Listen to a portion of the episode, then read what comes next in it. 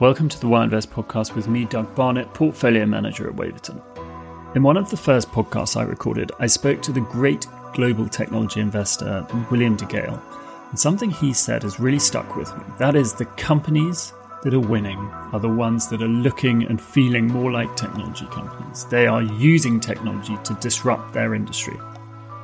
Now, for anyone who used to organise five-a-side football after work, or indeed try and book a tennis court, knows only too well how much of a headache this was. It involved multiple phone calls with schools or local councils, lots of time on hold, and very often clunky payment systems. Enter stage left, my guest this week. His name's Jamie Foale. He's the co-founder of Playfinder, which is an online booking platform for local sports facilities here in the UK. And in my view, this epitomises the idea of using technology to disrupt actually quite clunky processes. It's a superb company. It's completed multiple rounds of financing. We discuss the problems that he and his partner were trying to solve, the challenges that he faced both on the funding and operational side of the business, especially over the last year of lockdown when sport was basically banned. Jamie was great. He made me incredibly excited about the prospect of life after lockdown. The future is bright for outdoor sport. Do check out their website at playfinder.com. But without further ado, this is the Why Invest podcast. Jamie Foale, welcome to the podcast. Jamie, why did you start Playfinder, or My Local Pitch as it was back then? And what problem were you trying to solve? Hi, Doug. Great to be on. So we first started Playfinder, as you say, called My Local Pitch back then, because we were playing sport in London after university, wanting to keep up quite an active lifestyle while maintaining a kind of busy working life. And we just found it really, really difficult time after time booking a simple football pitch or a tennis court.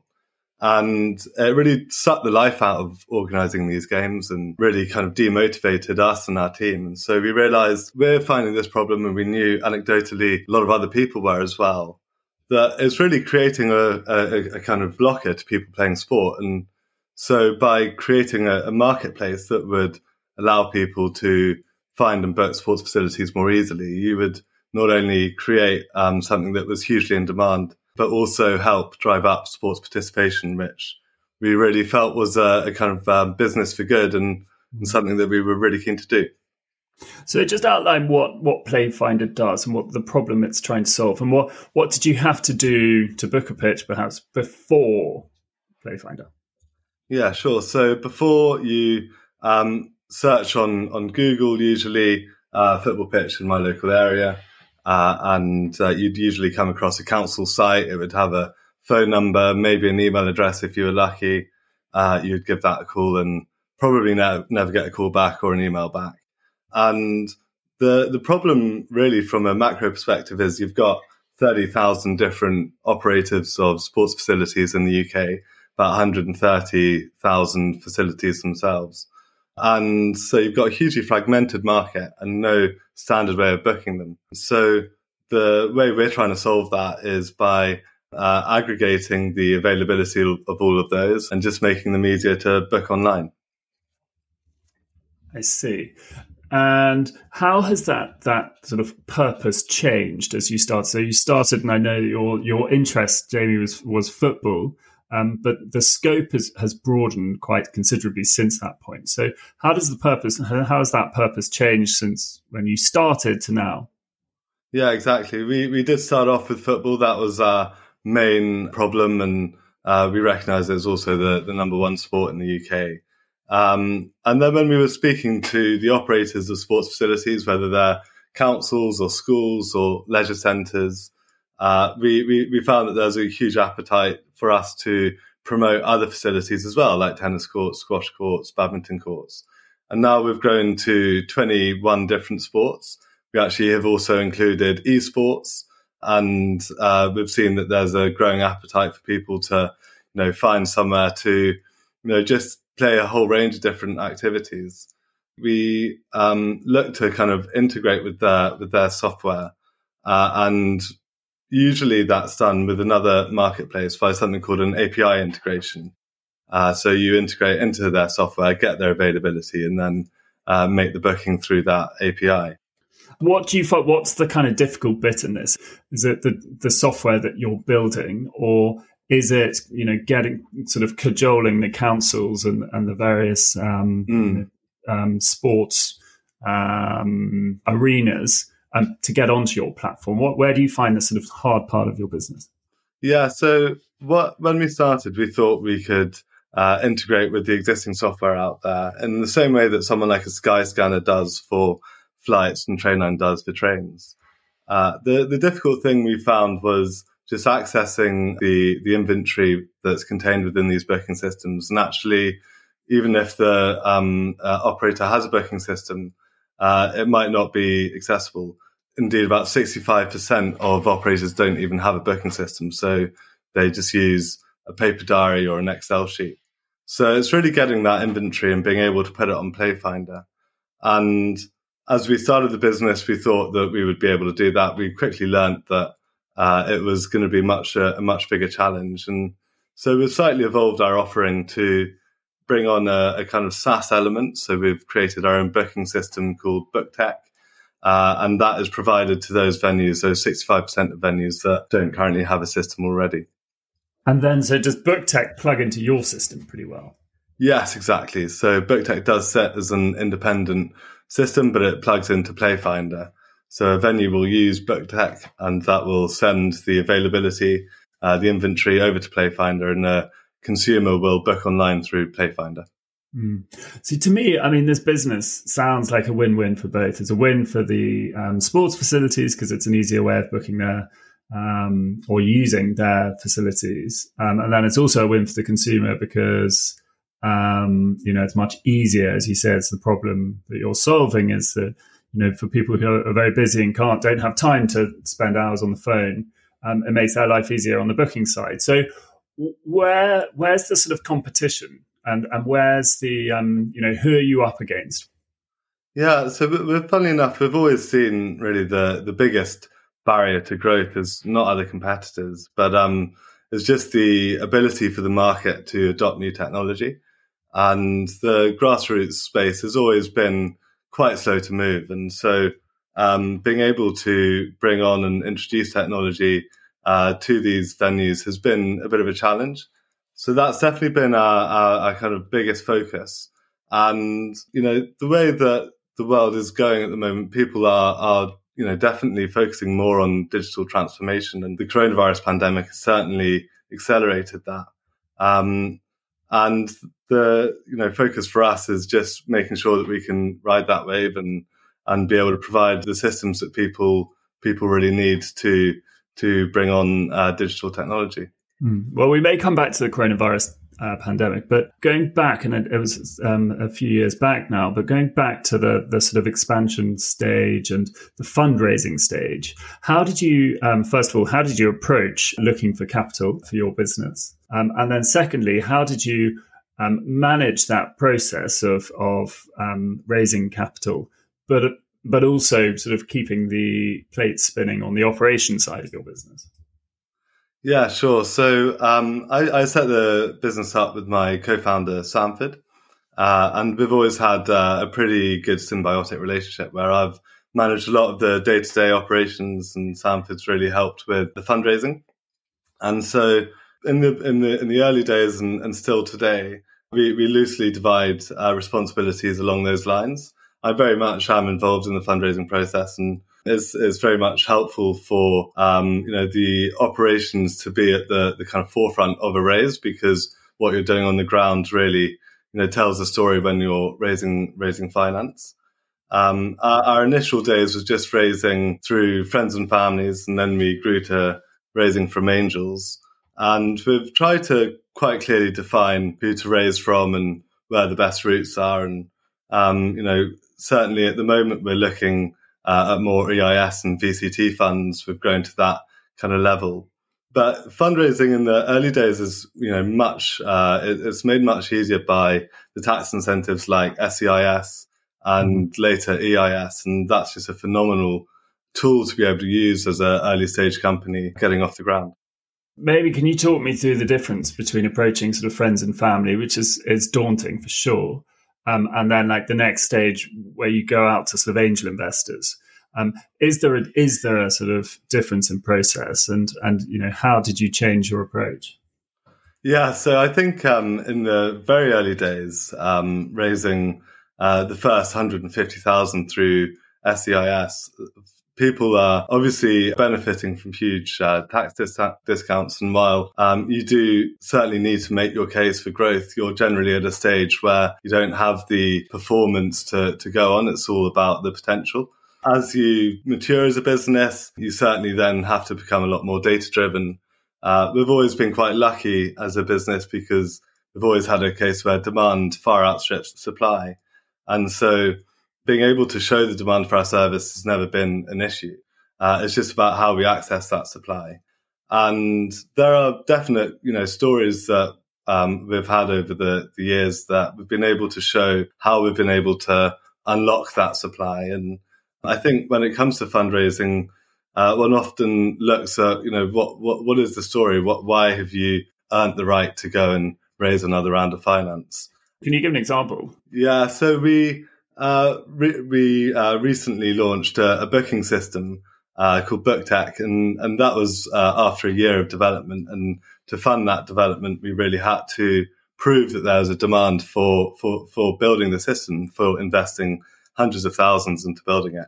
And that really came from winning a tender with the Football Foundation, who are the largest investor into building new sports facilities in England. And having won that tender to provide technology, we then had the confidence to raise the money and go out and build the system, which we launched in September. And how hands-on have they been? And both, again, sort of friends and family versus your angels. How hands-on and prescriptive have they been with setting milestones and things? Yeah, I think, again, as you mature, you take on a greater responsibility to perform. And, you know, thankfully, we've generally been able to meet those expectations. But people become a lot more analytical, and they often say that investors are in the US are dreamers, whereas in the UK are accountants. And that's something that I've found ring true. I find as you build up your investor base, some are very happy to be passive, and it's great to have them on board. And some are more likely to be more active, and especially those within the investment space. And we've taken on some, you know, fairly experienced investors, either in private equity or their own funds or something similar. And those have been really helpful to us because they've helped contextualize how we need to build equity value, how we need to grow the business from a kind of corporate perspective, as well as the kind of day-to-day operations. And I think as a business grows, there are just fundamental building blocks that you need in place. And, you know, it's the experienced investors can give you that context. So can you give an example then of those fundamental building blocks at sort of corporate level rather than sort of operational level? Yeah, so I think as a business, we've always known we're a business for good. You know, helping people play sport, filling spare capacity is certainly a kind of a purpose that, you know, when you go into work, you know you're doing something that is for the greater good. And actually being able to crystallize that within our story and show people that this is a business that, as well as driving just bookings, actually helps people lead healthier, happier lives. People often talk about the why of a business, not just the what. And I think what we're doing really has a social value that on a corporate level plays very well because people want to get involved in businesses that have that value. And in terms of the kind of macro space, the wider, industry and how the government treats sport, we very much have a big part to play because we're introducing a technology that helps people play more sport. Jamie, 2020 must have been a crazy year for you in the sense that half the country was in lockdown. When it wasn't in lockdown, there were heavy restrictions on meeting people for to play and sporting activities, etc. How has that affected your business? And you know, how patient have your supporters and your corporate investors, but then also your clients and operators? Yeah, I found it's quite funny that, period in February, March and beginning of April of 2020 is a little bit like musical chairs, wasn't it? Where, everyone's rushing around manically, kind of like getting on with their own thing. And then suddenly you have this unbelievable situation that just affected everyone.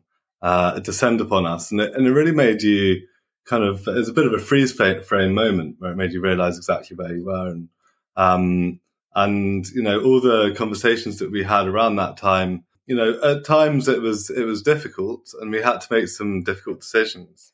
But actually it really helped us, come back to what the, the core purpose of the company was and the value that we provide our operators, the value that we provide our customers and the value we provide shareholders. And I think by really honing in on that, we were able to, build and maintain our support within those groups. And everyone's been incredibly patient and just been really understanding and really supportive. And, where we're looking at the moment is ahead to a point where we're just going to get a phenomenal bounce of consumer demand for what we do. We actually had our busiest ever month in terms of users visiting the platform in September. And that was with still some, restrictions in place and a very limited number of facilities open. And so everyone knows that coming out of this, we're going to be in a really great place. And actually, people's appetite for sport has never been bigger. And I think as a result, we've kept the support of everyone. And I think in the industry, I've just found a phenomenal level of collaboration and people helping each other out and having conversations they wouldn't normally have. And that's actually led to some really interesting things ourselves as well. I'm sure I'm speaking for other people here when I say I'm desperate to get out there again. During the sort of lockdown months, and what are we, in halfway through February now, and so we've been locked down really since Christmas. How have you been spending your time? What have you been doing? Yeah, so we've certainly, with sports facilities having been closed for kind of 4 or 5 of the last 12 months, there's been quite a lot of changes on how we're operating. And, some flexible furlough at the moment, which has been incredibly helpful. But the one thing we have maintained throughout is a development team. And, we had a remote working policy for developers before the pandemic, since we built our first in-house team. And so we were really in a good place when it came to software development. And it's been the one thing that's been totally unaffected by the pandemic. So our policy and our thinking when we went into this was just try and come out of it in a stronger position. And the two real drivers to that are creating new partnerships with venues, which we've been able to do in a way that we actually could have never imagined, and also continually improving the technology and building better software and a better marketplace. And so we've been able to do that as well. We're coming out of the pandemic with a new booking system, and it's performing extremely well. And I think it's benefited from the developers just having that space to really focus all their efforts on it. Mm-hmm. And what do you see when you and your partner, Samford, are sort of looking at the sky? What do you see is the upside opportunity to Playfinder? What's the sort of total addressable market as you see it? Do you want all sports clubs to be on your platform and for all sports players to booking through it? And what does that look like if you can get there? Yeah, so as a service, we are actually very agnostic to the type of venue, which does open up the entire market. But I would certainly be a fool to expect us to be able to integrate with every venue or provide software to every venue. So that's very much not, we're hoping to build a marketplace that I feel can have the same reach and scope as something like a Trainline. And play a part and really integrate into the national infrastructure. But I do think also that, and it comes back to a question you asked earlier about raising finance, the grassroots sports industry is one that there is phenomenal opportunity to unlock and provide digital transformation to. But it's also one that you can't predict growth. It'd be hard to say, we'll go and do a Deliveroo on the industry and sell to every venue within the next 3 years. And I think for that, on that basis, it does inform how you develop the company, how you raise money, who you raise money from. And so it's helped us, taking a measured and cautious view about how we can grow in the market has helped us inform how we develop the company and raise finance.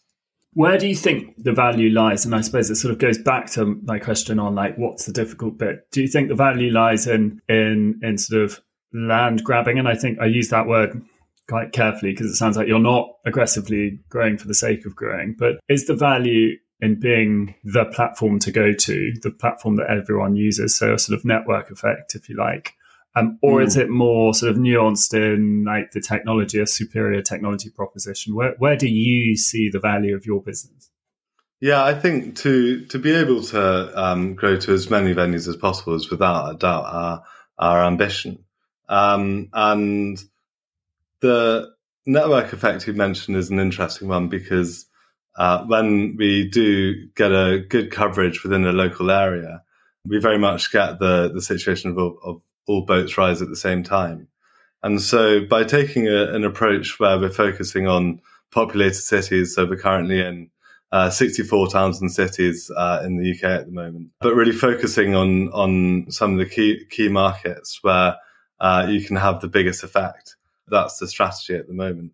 And as we grow, I think our reach will extend. And, I do totally see that we provide a solution for every sports player and every sports venue in the country.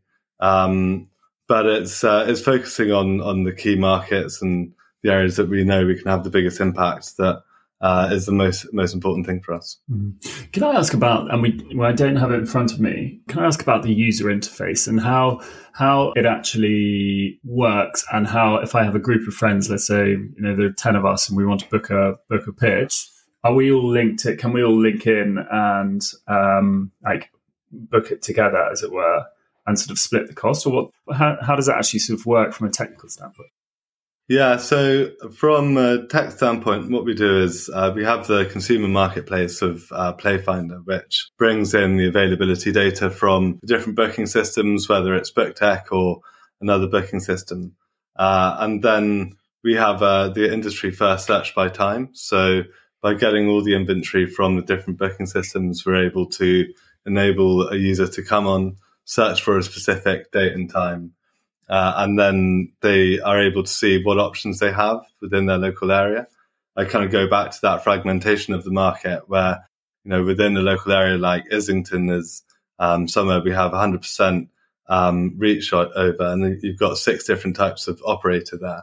So by aggregating the local market, we can show a user what's available, the specific times, and then they go and book online. You must have the most amazing insight into growing sports and growing trends. Are there any sports out of your 21 that are sort of unnoticeably growing in a meaningful way? Yeah, so certainly through the last year, racket sports have been huge. Outdoor tennis in particular has benefited really well from, an increased demand. Before the pandemic struck, we actually saw some of the more broken down recreational formats of games. So five-a-side football has been growing strongly, even though the numbers don't show that because the type of players aren't affiliated. But we have a really good view into recreational football and can see that that's growing very strongly. And then if you look at areas like paddle tennis, which is kind of less technically demanding as tennis, but, it's just become incredibly popular and people are building paddle courts left, right and centre at the moment. That's definitely a sport on the up. Do you do requests? So, if people say that I want to be able to book, I want to go and book a bowls green, would you be able to facilitate that and try and get in with the sort of local bowls community? Yeah, we've done some quite funny sports in our time. We actually, for a short time, did Quidditch because Quidditch during a particular became quite a niche sport that had a fairly temporary rise to fame. Generally, what we look at is sports where you do have a fairly consistent level of supply. So there are enough venues that we can aggregate. And so we have looked at some of the more niche sports, and occasionally do bring them on.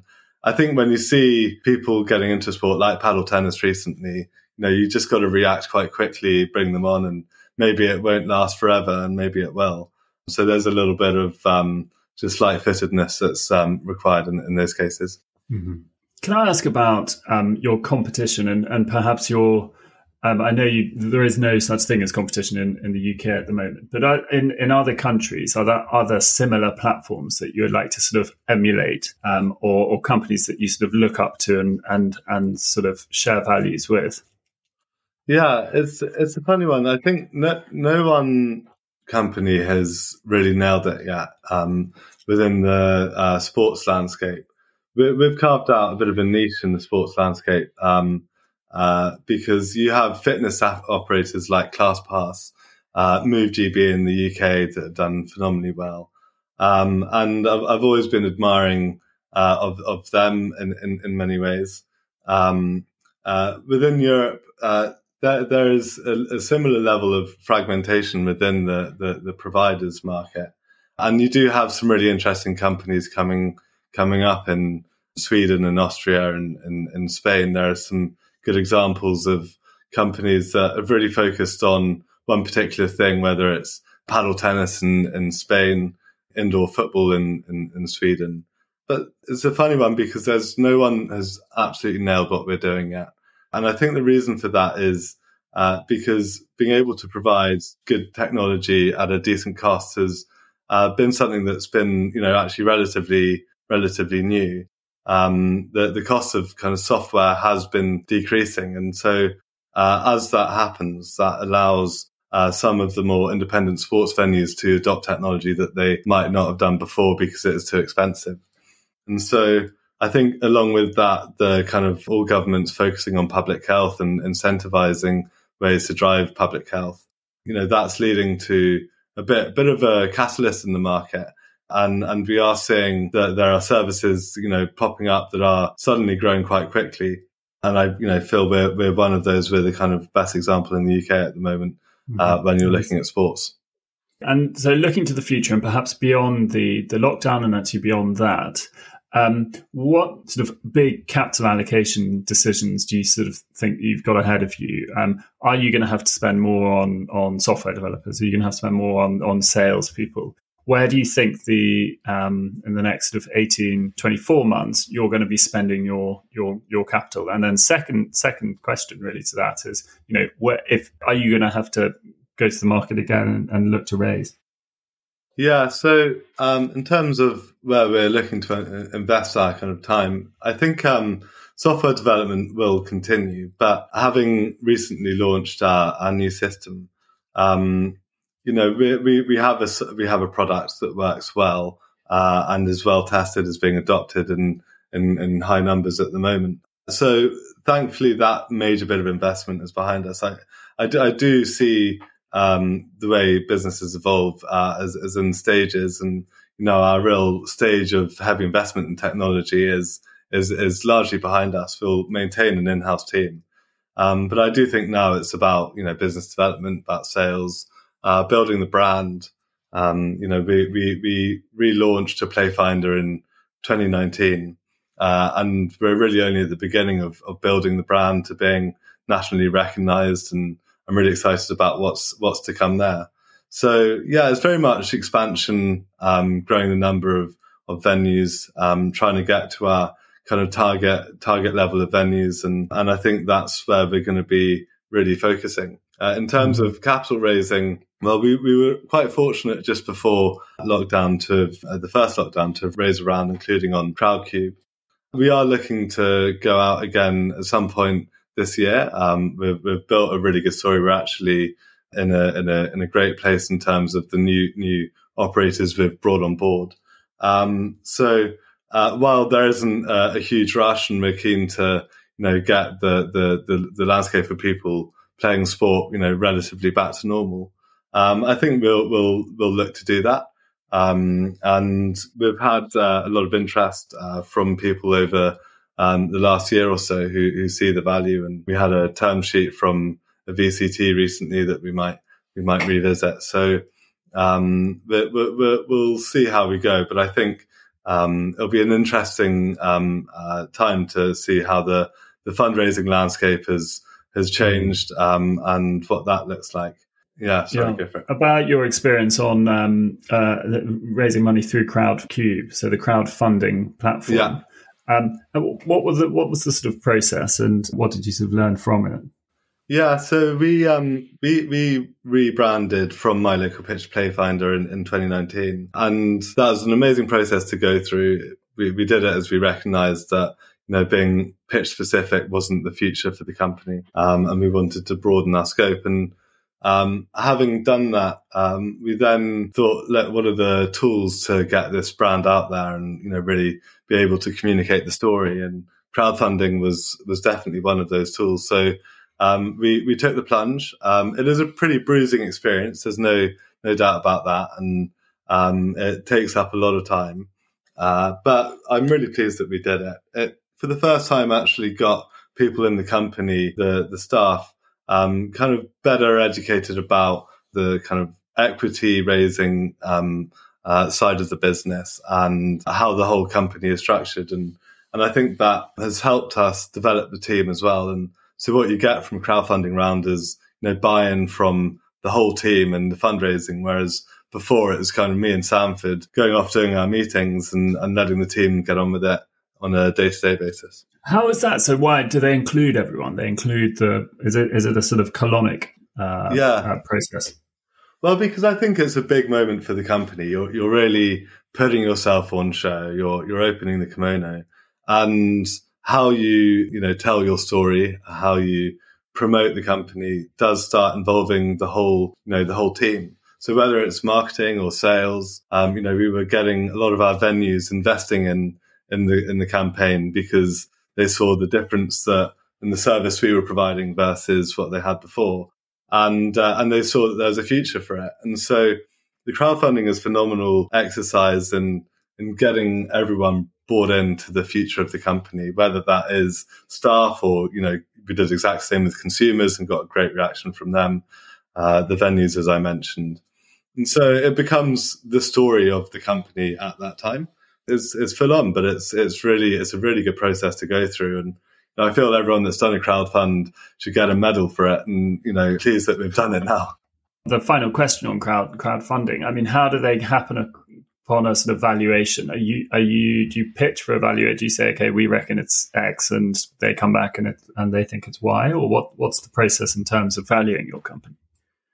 Yeah, I think valuation has always been one, as a kind of management team and board, we've to a degree looked to outsource to some of our trusted investors. And, you know, as I mentioned before, we've had people on the shareholder group who have great experience at this, and as an early stage company you can't apply some of the normal equations that you can for a more mature enterprise. And so it is a bit of an art, not a science.